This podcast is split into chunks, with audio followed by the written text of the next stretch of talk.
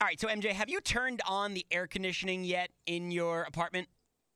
My air conditioner is on even in the winter. Oh, so you have the central air.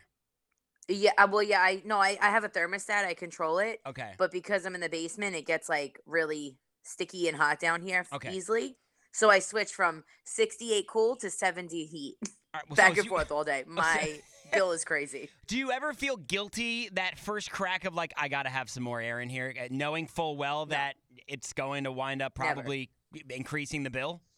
Never. I mean, I have gone from a bill that was like fifty dollars to a bill last month that was 170 because it just gets so hot and muggy down here Yeah. that I have no choice. Well, 55% of people say they feel, quote, defeated when they finally turn on their air conditioning, which then begged the question how many hot days can you take before finally cranking the AC and just letting it go for the rest of the summer? Because you know, once you break that seal, the first warm day of the year, you're not turning the AC off. Though I defy the logic in that I had my AC on a couple weeks ago. It was just too hot. I had to have it on. I slept so well. It, there was Yeah. no there was no sweating. It, I wasn't too hot. It was perfect every night since it's been beautiful so i haven't had to i keep the windows open the fan going and the door open and it's great Right. but uh, i definitely felt like ugh, i don't want the bill to go up i've been paying so low on the electric now i just know i'm going to go up I actually called 50 60 bucks because I I showed my brother-in-law. Well, I didn't think anything was wrong. This uh, you have to remember. This is my first time living alone. right It's been a year, so like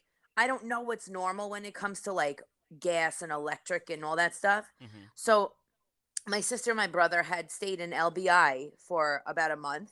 Okay And I went upstairs and they were like, Did you get a national grid bill? I said, Yeah. Did you? They said, No. I said, Well, you weren't home for a month. It was like theirs was like six dollars. I showed them mine. It was 170. And my brother-in-law hit the floor. He was like, Are you kidding me? You live in a one-bedroom apartment.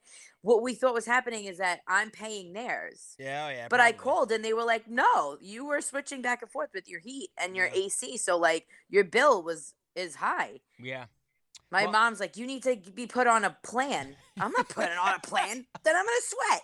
i'm a 34 year old woman i don't need no plan Oh my god. You know what it's like to live below ground? well i think it's interesting you mentioned you go back between 68 and 70 or whatever the, the discrepancy is the average american says the ideal temperature for a house is 69 degrees Oh yeah. I mean, it gets really cold in here after a while. uh-huh Like right now, I'm an idiot. I have my 70 on because it was cold when I came out of my room, but I have my window open. yeah that's So what am I doing? You know, yesterday I walked in, I took Zoe outside for about an hour. I walked in, I was like, oh, my window's open. I have my air conditioner on. listen, air conditioning is great, especially on days that it's like 95 and humid, but you cannot beat perfect like 70 degree weather with the Oh, windows today. open and a nice breeze coming through the Yeah. house. So perfect. Nothing better than that.